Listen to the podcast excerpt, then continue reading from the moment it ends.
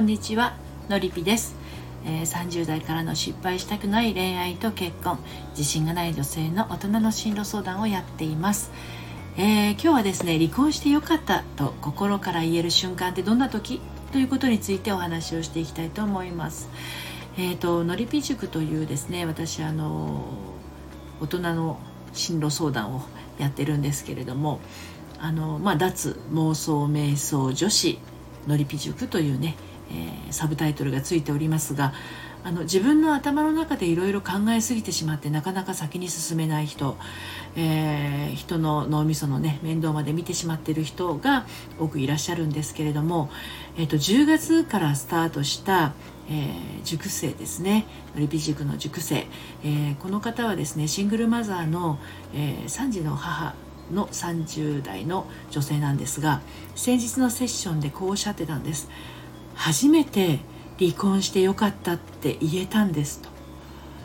ね、あの離婚してよかったって常々思ってはいたらしいんですよ。でもそれを言葉にして言うっていうことに、まあ、なんかこう罪悪感というか抵抗感みたいなものをお持ちで過ごしてらしたんですけれど、まあのりび塾はですね本来の自分に帰るということを一番こう重きを置いておりますのであの本当の自分ってどんなことを感じてますかとか、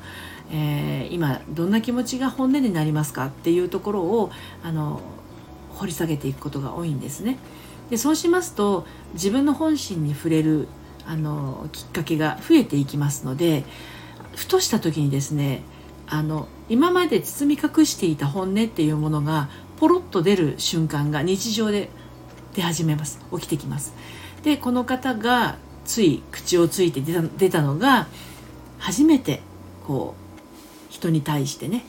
離婚してよかったって言えたんです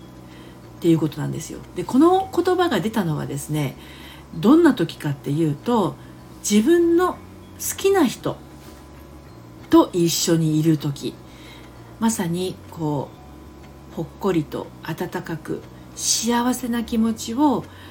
新しい気持ちをね感じ始めた時にねこの言葉が出たんだそうです。離婚してよかったって。ね離婚したからこの彼と出会えたし離婚したからこんな気持ちにまたあの帰ることができて。でこの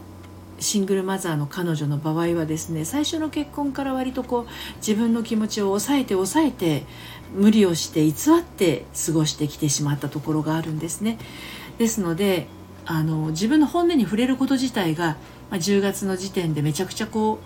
うあの怖かったんです最初。でまあセッションを2回やって3回目の時にこんな風におっしゃってたので、まあ、1ヶ月と1週間ぐらいですかね、うん、そのぐらいこう激変してしまったんですね。はい、あの10月にセッションを始めた時はあの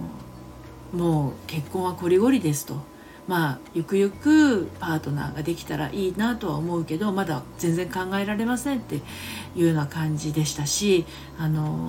もう何をやっても申し訳ないっていう言葉しか出てこないようなそんな感じの彼女だったんですけれどね。それがあの1ヶ月1週間ですよ。はい。もうあの自分の気持ちが徐々に徐々に本音でいること自体があの通常業務というかねあのデフォルトの状態になってきたので大好きな人の前で出てしまいましたということですね。その本音の部分が離婚してよかった。これ今までおっしゃったことないんですか？って聞いたらいや初めてですと。いやお心では思っていましたと。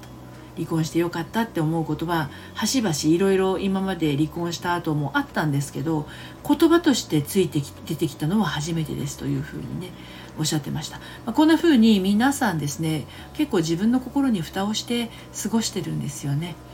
うん、で自分の感覚を大事にしていくとそんな風に自分の本音にも徐々に気づいていけるということが起きます。はい。あなたも自分の心の中にあるざわざわですとかね感覚をどうぞ大事になさってください。それではまた。